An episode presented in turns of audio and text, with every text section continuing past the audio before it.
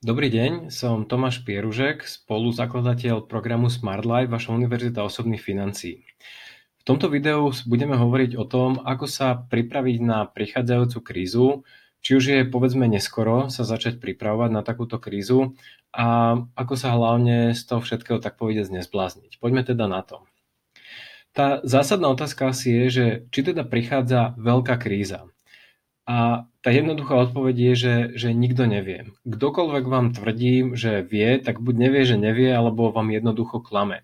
Akékoľvek predpovede o tom, že či to bude takéto väčkové, e, rýchly pokles, rýchly nárast, rýchly, rýchle vrátenie sa späť, alebo či to bude dlhotrvajúca kríza, ako dlho to bude trvať, či 3 mesiace, či rok, či 2, toto všetko sú iba špekulácie odhady a nikto v podstate nevie. Ja vám teraz ukážem na najbližších slajdoch kopec, alebo zoznam takých že pozitívnych faktorov, ktoré by nasvedčovali, že to pôjde jedným smerom. A taktiež vám ukážem zoznam takých tých veľmi negatívnych faktorov, ktoré by nasvedčovali, že to pôjde úplne opačným smerom. No a tá zásadná otázka asi je, že ako sa z toho vysomáriť, ako si skrátka z týchto rovnako dobrých pozitívnych a rovnako zlých negatívnych správ vytvoriť nejaký názor a skrátka napriek tomu sa rozhodnúť. Tie, tie pozitívne faktory, momentálne uh, je marec, uh, začiatok apríla 2020, nachádzame sa asi tak v strede uh, tej koronakrízy alebo nejakej časti tej koronakrízy.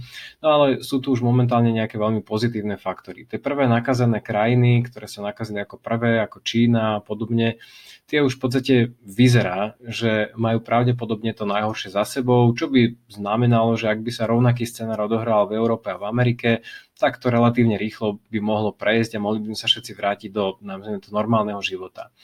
Taktiež štáty už sa naučili, že ktoré opatrenia sú účinné proti šíreniu tejto, eh, tejto, tohto vírusu.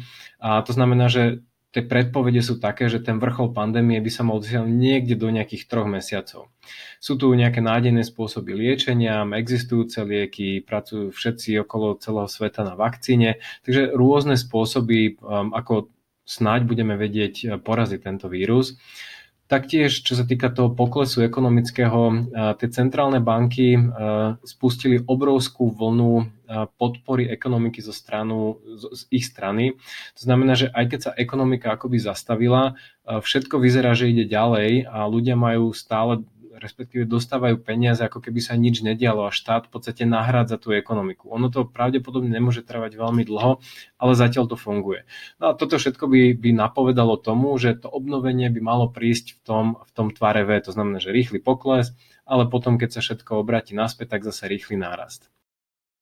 Celý podcast je dostupný v rámci členskej zóny Smart Life Club. Ak ste už členom Smart Life klubu, prihláste sa do klubu a vypočujte si celý podcast. Ak ešte nie ste členom Smart Life klubu, objednajte si prosím členstvo na www.smart-life.sk cez hlavné menu v časti produkty a služby.